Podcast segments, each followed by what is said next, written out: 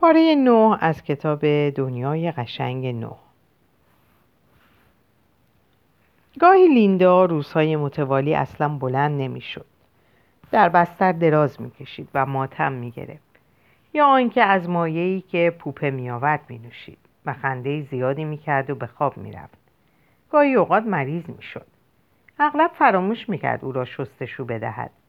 و برای خوردن چیزی جز کلوچه آرد جو وجود نداشت. جان به خاطر آورد نخستین باری را که لیندا آن جانورهای ریز را لای موهای او پیدا کرد چقدر جیغ زد. چقدر جیغ زد. خوشترین اوقات هنگامی بود که لیندا برایش از جای دیگر حرف می‌زد. می‌تونی پرواز کنی. هر جا که دلت بخواد. هر جا که دلت بخواد و براش از موسیقی قشنگی که از توی یک جعبه بیرون میومد صحبت کرد. از تمام بازی های جالبی که می‌تونستی بکنی از چیزهای خوشمزهی که می‌تونستی بخوری و بیاشامی. از نوری که هر وقت یک شیء کوچک روی دیوار رو فشار می‌دادی میومد از تصویرهایی که می‌تونستی همونطور که می‌بینی اونا رو بشنوی و لمس کنی و بو بکشی. از یه جعبه دیگه که مخصوص درآوردن بوهای خوش بود. از خونه های صورتی و سبز و آبی و نقره‌ای به بلندی کوه ها همه خوشحال بودن و هیچکس غمزده یا غضبناک نبود. هر کسی متعلق به دیگران بود. از قوطی هایی حرف زد که به وسیله اونا می‌تونستی آنچه را که در اون طرف دنیا اتفاق میفته ببینی و بشنوی. از بچه های توی بطری های قشنگ و پاکیزه.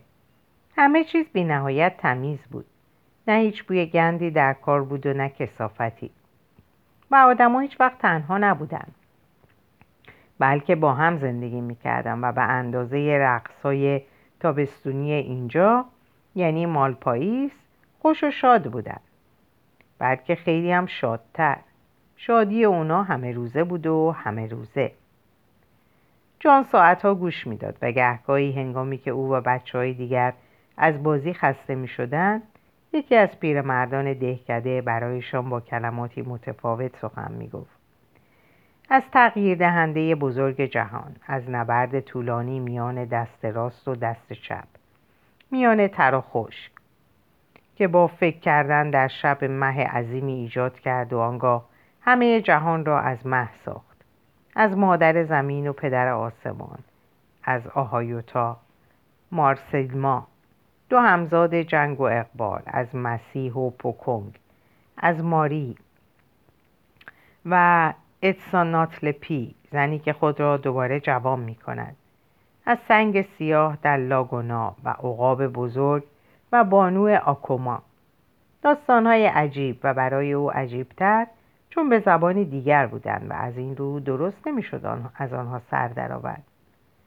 وقتی در رخت خواب دراز می‌کشید می‌رفت توی رویای بهشت و لندن و بانو آکوما و قطار در قطار بچه هایی که توی بطری های پاکیزه بودند و پرواز کردن مسیح و پرواز کردن لیندا و مدیر کل کارخانه های جوجه کشی جهان و آوناویلونا خیلی از مردها سراغ لیندا می آمدن.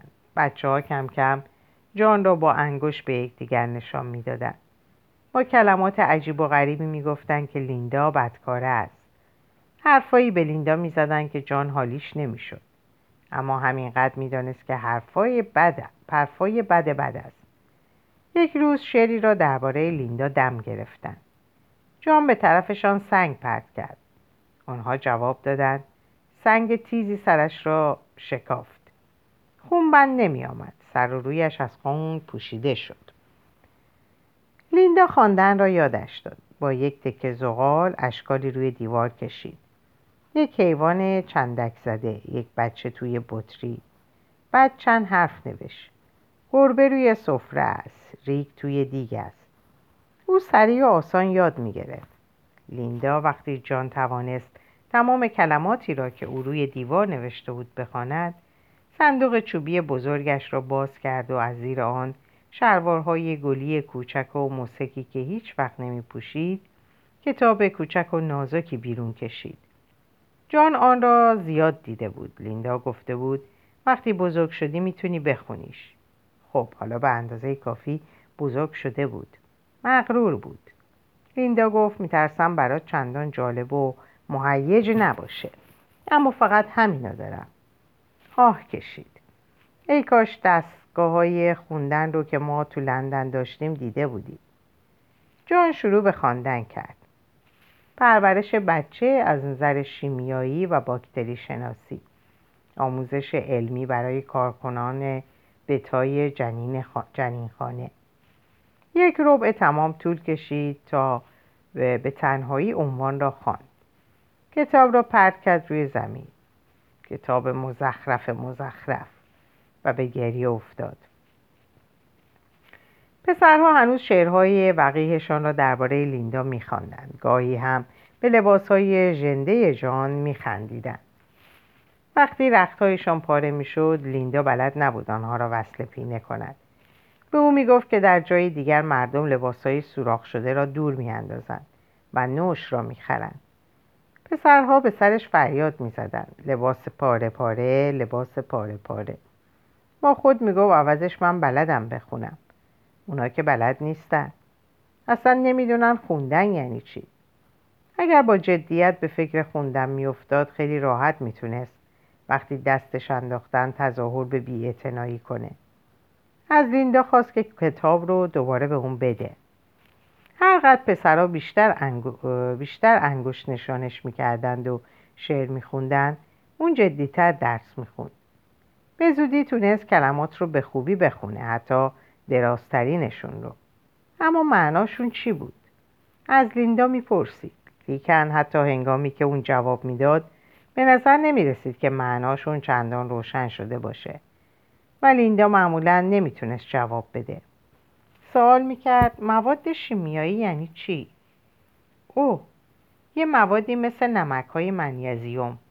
الکل برای کوچیک و عقب مونده نگه داشتن دلتاها و اپسیلون ها و کربنات کلسیوم برای استخون و از این جور چیزها. آخه لیندا مواد شیمیایی رو چطور می‌سازن؟ از کجا میارن؟ من نمی‌دونم. اونا رو با شیشه مصرف می‌کنن. وقتی هم که شیشه خالی شد میفرستن به انبار مواد شیمیایی تا باز بدن. فکر کنم این مواد رو کارکنان انبار مواد شیمیایی می‌سازن. یا اینکه اونا میفرستن از کارخونه بیارن نمی‌دونم. هیچ وقت کارهای شیمیایی نکردم. همش با جنینا سر و کار داشتن. در مورد هر چیز دیگه ای که می‌پرسید وضع به همین منوال بود. لیندا هیچ وقت نمی‌دونست پیرمردان دهکده جوابهای خیلی قاطع تری داشتند تخم مردها و همه جانورها تخم خورشید و تخم زمین و تخم آسمان. حالا جهان چهار رحم داره و اون تخم ها رو ته چهار تا رحم گذاشتن و تخم ها کم کم شروع به رویدن می‌کنن. یک روز جان بعدا تاریخ اون رو کمی پس از دوازدهمین سالگرد تولدش تخمین زد. به خانه برگشت و دید کتابی که تا آن وقت ندیده بود کف اتاق افتاده. کتاب قطوری بود و خیلی قدیمی نشان می‌داد. شیرازش را موش خورده بود. بعضی از اوراقش کنده و چروکیده بود. آن را برداشت و صفحه عنوانش را نگاه کرد. نام کتاب این بود. آثار کامل ویلیام شکسپیر. لیندا روی تخت دراز کشیده بود و داشت با پیاله جرعه جرعه از آن مسکال بوگندو می نوشید. گفت اینو پوپا آورده. صدایش کلوفت و گرفته و مانند صدای کس دیگری بود. افتاده بود گوشه یکی از صندوقهای آنتیلوپ کایوا. میگن صدها سال اونجا بوده. فکر کنم حقیقت داره. چون من دیدمش و به نظرم پر از چرند و پرند اومد. غیر متمدنانه است. با این حال به درد این می‌خوری که باهاش تمرین خوندن تو ادامه بدی. جرعه آخر رو نوشید. پیاله رو کنار تخت روی میز گذاشت. یکی دو بار سکسکه کرد و به خواب رفت. جان کتاب رو بی هدف باز کرد. نه بلزیستن. در میان عرق بویناک بستری پلشت. دم کردن در فساد خوشگذرانی و عشقبازی. در حرز خانه دلاشوب. این کلمات عجیب در ذهنش چرخ می‌خورد و قررش می‌کرد. مانند رعد زبان دار مانند تبلها در رقصهای تابستانی. اگر تبلها می توانستند حرف بزنند مانند مردانی که سرود برکت میخواندند دلانگیز آنقدر دلانگیز که به خروش در می آمدی. مانند میتسیمای فرتود که بر روی پره ها و چوب های تراشیده و خورده استخوان ها و سنگ هایش افسون می‌خواند کیاتلات سیلیو سیلوکو کیای سیلو سیلیو تسیل ولی بهتر از افسون میتسیما چون از آن با معنی تر بود چون با او حرف می‌زد. حرفای قشنگ ولی فقط نیمه مفهوم. افسونی بسیار زیبا درباره لیندا درباره لیندا که تخت شده بود و خور رو پف می‌کرد. در حالی که پیاله خالی کف اتاق کنار تخت افتاده بود درباره لیندا و پوپه لیندا و پوپه. بیش از پیش از پوپه بدش می آمد. آدم ممکن است لبخند بزند و در عین حال بدزاد باشد. یک بدزاد بیره خیانتکار هرزه و بی همتا معنای دقیق آن کلمات چه بود؟ او بیش از نصف آنها را نمی‌فهمید اما افسونشان نیرومند بود و در کلش صدا می‌کرد. و به گونه ای چنان به نظرش آمد که تا کنون هیچ وقت به واقع از پوپه نفرت نداشته. هیچ وقت به واقع از او نفرت نداشته چون هیچ وقت قادر نبوده که بگوید چقدر از وی نفرت دارد. اما اکنون این کلمات را در اختیار داشت. این کلمات همچون تبل و سرود و افسون این کلمات و داستان عجیب و غریبی را که از ورای آن بازگو می‌شد از سر آنها سر در نمی آورد اما قشنگ بودند. به هر حال قشنگ بودند. دلیل نفرت از پویه را به دست او می‌دادند و نفرتش را واقعیت بیشتری میبخشیدند. حتی خود پوپه را هم بیشتر جنبه واقعیت میبخشیدند. یک روز که پس از بازی به خانه برگشت در اتاق اندرونی در اتاق اندرونی باز بود و آن دو را دید که کنار هم به خواب رفته بودند. لیندای سفید پوست و کنارش پوپه تقریبا سیاه که یک دستش زیر سر لیندا بود و دست دیگرش روی پستان او. و یکی از دو زلف بافته و درازش روی گردن او افتاده بود. انگار مار سیاهی دور گردنش پیچیده بود و می‌خواست خفهش کند. کدو قلیانی پوپه و پیاله کف اتاق کنار تخت افتاده بود. لیندا خور و پف می‌کرد. قلب جان انگار از جا کنده شد و به جای خود حفره باقی گذاشت. او توهی بود توهی و سرد و بیمارگونه و گیج. به دیوار تکیه داد تا خود را سرپا نگه دارد. بیره خیانتکار هرزه.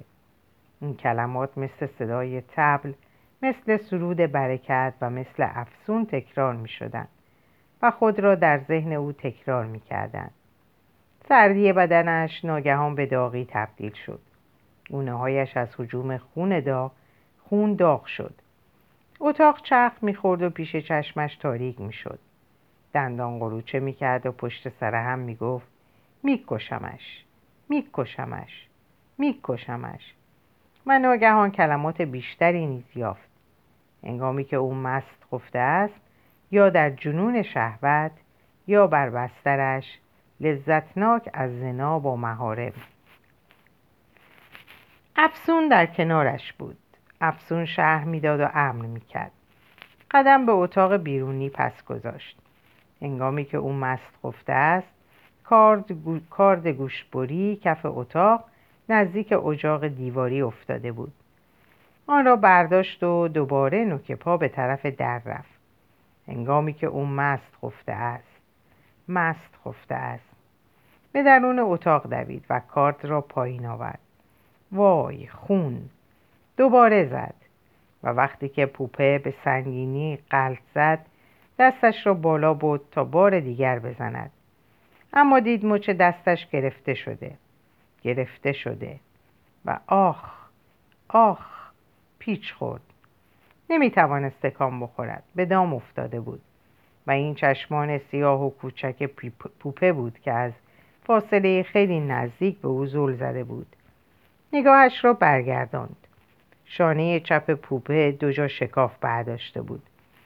لیندا داشت زجه می‌زد. ای خونو ببین خونو ببین. هرگز قادر نبود منظره خون رو تحمل کنه. پوپه دست دیگرش رو بالا بود جان فکر کرد می‌خواهد بزندش. سیخ شد تا ضربه را تحویل بگیرد. اما دست فقط زیر چانهاش را گرفت و صورتش را چرخاند به نحوی که ناچار شد دوباره توی چشم پوپه نگاه کند برای زمانی دراز ساعتها و ساعتها و ناگهان نتوانست تاب بیاورد. گریه را سر داد. پوپه زد زیر قهقهه. با زبان سرخپوستی متفاوتی گفت برو برو آهایوتای شجاع من. جام به اتاق دیگر دوید تا اشکایش را پنهان کند. میتسیمای فرتود به زبان سرخپوستی گفت تو پونزده سالته. حالا می‌تونم کاسگری رو بهت یاد بدم. کنار رودخانه چند زده و با هم شروع به کار کردن. میتسیما یک تکه گل رس برداشت گل رس برداشت و گفت اولش یه ماه کوچولو درست می‌کنیم. پیرمرد گر رو تخت کرد سپس لبه هاشو برگردون ماه تبدیل به پیاله تو خالی شد. جان با کندی و ناشیگری حرکات ظریف پیرمرد رو تقلید کرد. یه ماه یه پیاله و حالا یه مار. میتسیما تکه گل دیگه ای رو چرخوند و به صورت استوانهای قابل انعطاف درآورد. آن را حلقه کرد و روی لبه پیاله سوار کرد. بعدش یه مار دیگه. باز یکی دیگه و باز یکی دیگه. میتسیما کناره کوزه را حلقه به حلقه بالا آورد. اول باریک بود. بعد شکم داد و دوباره در قسمت گردن باریک شد. میتسیما فشار می‌داد. با کف دست تپ و تپ می‌زد. دست می‌کشید و میزان می‌کرد. عاقبت درست شد. به شکل همان کوزه های آشنای مالپاییس اما رنگش به جای سیاه سفید خامه ای بود و با این وجود صاف صاف. مال جان که تقلید بیقواره از کوزه میتسیما بود کنارش قرار گرفت. جان با نگاه کردن به هر دوی اونها بی اختیار خندش گرفت. گفت ولی دومی بهتر در میاد. و شروع کرد به درست کردن یه تکه گل دیگه. ساختن و شکل دادن احساس اینکه انگشتانش از مهارت و قدرت بهره ور میشه اینا به اون لذت فوقلادهی میبخشید. ضمن کار با خود زمزمه می‌کرد. آ، ب، س، ویتامین دی روغن توی کبد. ماهی روغن توی آب دریا. و میتسیما نیز شعر می‌خوند شعری درباره کشتن یک خرس. تمام روز کار کردند و در تمام روز دل جان از شادی شدید و جذب آمیز لبریز بود. میتسیمای پیر گفت زمستون دیگه کمونسازی رو یادت میدم. مدتی دراز بیرون خانه ایستاد و سرانجام تشریفات به انجام رسید و در باز شد. آنها بیرون آمدند. اول کتولو آمد و دست راستش را باز کرده بود و مشتش را چنان که گفتی تکه جواهر گرانبهایی را محکم می فشرد. به دنبالش کیاکیمه به همان سال با مشت فشرده و دست گشوده. خاموش قدم برمی داشتم و پشت سرشان برادرها و خواهرها و پسر امو دختر اموها و تمام گروه افراد مسن در سکوت راه می پیمودن. از دهکده خارج شدند و به فلات رو کردند. در لبه تخت سنگ با خورشید صبحگاهی رو در رو شدند و درنگ کردند. گوتلو و مشتش را باز کرد. یه خورده آرد جو در کف دستش سفیدی می‌زد. آن را استشمام کرد. چند کلمه زیر لب گفت و سپس آن را یک مشت گرد سفید را به طرف خورشید پرتاب کرد. کیما کیمه نیز به همان ترتیب عمل کرد. بعد پدر کیما کیمه جلو آمد و تکه چوب پردار مخصوص دعا را بالای سر آورد. دعایی طولانی خواند و سپس تکه چوب را به دنبال آردجو پرت کرد. میتسیما با صدای بلند گفت تموم شد. اونا زن شوهر شدن. وقتی که برگشتن لیندا گفت تنها چیزی که می‌تونم بگم اینه که به خاطر یه چیزی به این ناچیزی این همه داد و غار را انداختن. لزومی نداره. توی کشورهای متمدن وقتی یه پسر می‌خواد با یه دختری باشه فقط کافیه که ببینم جان کجا داری میری؟ جان اعتنایی به حرفش نکرد و دوان دوان رفت و رفت و رفت. به جایی که با خودش خلوت کنه. تموم شد. کلمات میتسیمای فرتود در مغزش صدا می‌کرد. تموم تموم. با عشقی خاموش و دورا دور اما شدید و پاک پاک باخته و انان گسیخته. کیوکیمه رو دوست می داشت و حالا همه چیز تموم شده بود. شانزده سال داشت. در آنتلیو کایوا در پرتو ماه تمام رازها عیان می شدن. رازها می مردند و زاییده می شدن. پسرها می رفتن پایین به دره کایوا و مرد بیرون می آمدند. پسرها را ترس برداشته بود و در عین حال بیتابی می کردن. و سرانجام روز شد. خورشید پایین رفت و ماه بالا آمد. جان همراه آنهای دیگر رفت. مردها سایوار در مدخل کایوا ایستاده بودند. پلکان به آن اعماق که با نور سرخ روشن بود پایین می‌رفت. اکنون پسرهای جلویی شروع به پایین رفتن کرده بودند. ناگهان یکی از مردها جلو آمد. بازوی جان را چسبید و او را از صف بیرون کشید. او در رفت و میان آنهای دیگر دوید.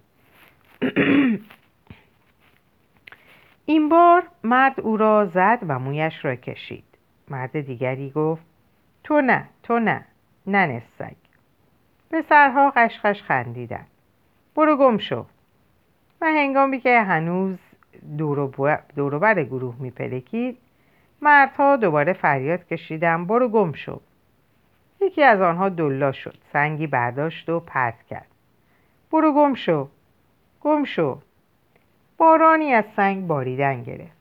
با سر و روی خونالود به میان تاریکی گریخت. از میان نور سرخ کایوا صدای سرود خواندن می آمد. حالا بقیه پسرها از پلکان پایین رفته بودند. او تنهای تنها شده بود. تنهای تنها دور از دهکده در پهنه برهنه فلات صخره در نور محتاب مانند استخوانهای صاف و سیغلی به نظر می آمد. آن پایین در میان دره گورکا به روی ماه زوزه میکشیدند گفتگی بدن رنجش می‌داد و از زخمها هنوز خون روان بود. لاکن گریه اوزاری او به سبب درد نبود بلکه به این خاطر که سخت تنها بود. به این خاطر که او را در این دنیای اسکلت مانند صخره ها و مهداب تنها رها کرده بودند. در لبه شیب روی زمین نشست. ماه پشت سرش بود. به پایین به سایه تیره فلات به سایه تیره مرگ نگریست. فقط باید یک قدم برمی داشت یک پرش کوچک. دست راستش را جلوی نور محتاب گرفت. از زخم روی مچش هنوز خون بیرون می تراوید. هر چند لحظه به لحظه قطره‌ای که زیر نور مرده رنگ تیره و تقریبا بیرنگ می نمود فرو می افتاد. قطره قطره قطره. فردا فردا فردا. او زمان مرگ و خدا را کشف کرده بود.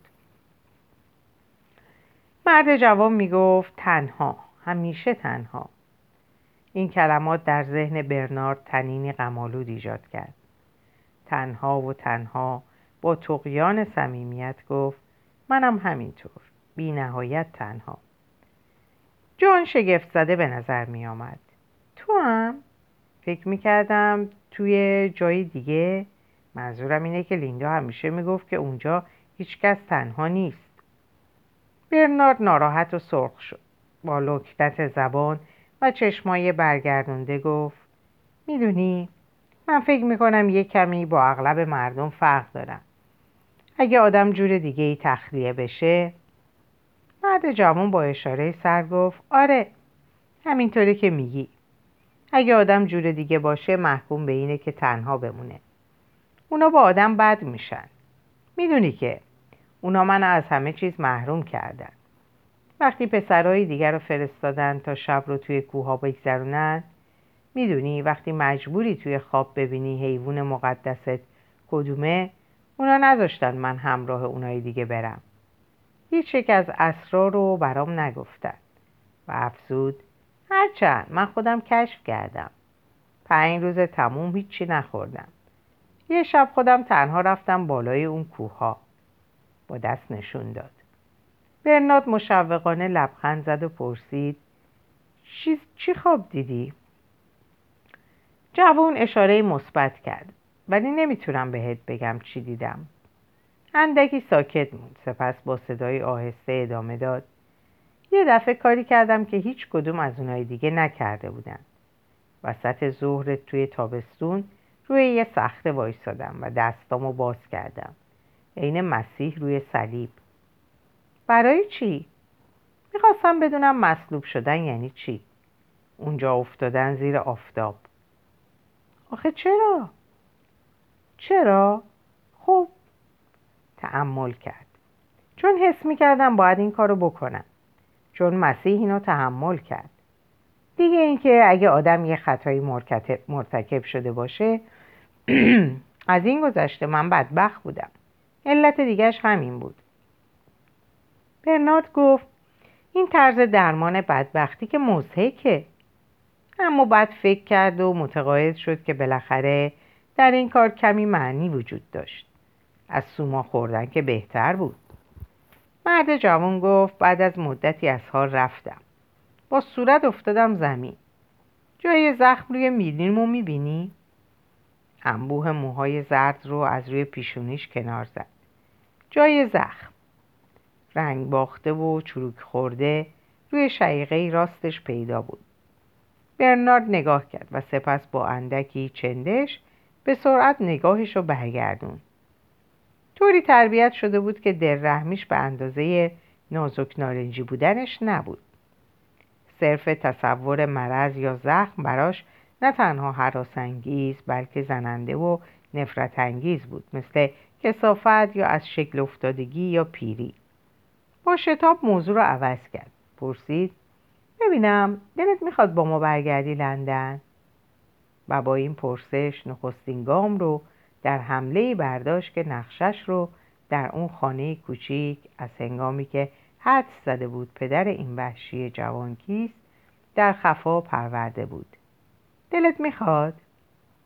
گل از گل مرد جوان شکفت جدی میگی؟ البته اگه بتونم اجازه بگیرم لیندا هم؟ برناد با تردید مکس کرد اون موجود تهوع آوره نه امکان نداشت مگر؟ مگر؟ ناگاه به خاطر برنات خطور کرد که همین تهوع آور بوده آور بودن او ممکن است بسیار مفید واقع شود. فریاد زد. حتما حتما. و مکس های اولیش را با صمیمیتی بیش از حد پرصدا جبران کرد. مرد جوان نفس عمیقی کشید. فکر کنم راست در اومد. اون چیزی که تموم عمر خوابش رو می‌دیدم. یادت میاد میراندا چی میگه؟ میراندا کیه؟ اما جوان به ظاهر سوال رو نشنید. می‌گفت وای عجیبه. چشمانش میدرخشید و صورتش گل انداخته بود. چقدر مخلوقات خوب در اینجا فراوونن انسانیت چقدر زیباست. ناگهان فروغ صورتش عمیقتر شد. داشت به لنینا میاندیشید. به فرشته ای در جامعه از ابریشم مصنوعی به رنگ سبز سیر سرشار از جوانی و پودروماتیک و گوشتالود که با صفای باطن تبسم می‌کرد. صداش بند اومد شروع کرد ای دنیای قشنگ نو. و ناگهان حرفشو برید. اون از گونه هاش پریده بود. رنگش به سفیدی کاغذ میمونست. پرسید با اون ازدواج کردی؟ چی کردم؟ ازدواج می‌دونی؟ برای همیشه. اونا به زبون سرخپوستی میگن برای همیشه. بریدنی در کارش نیست. ای فورد نه. برنارد نتونست از خنده خودداری کنه. جان هم خندید اما به دلیل دیگه. اون از شادی محض میخندید. جان تکرار کرد. ای دنیای قشنگ نو. ای دنیای قشنگ نو که یک چنین مردمانی داری. بیایید همین حالا حرکت کنیم. برنارد با شگفتی و گیجی به مرد جوان خیره شد و گفت تو گاهی یه طور غریبی حرف می‌زنی. هر صورت بهتر نیست صبر کنی تا دنیای نو رو به چشم ببینیم. در اینجا به پایان این پاره می‌رسم. اوقات خوب و خوشی داشته باشین و خدا نگهدارتون.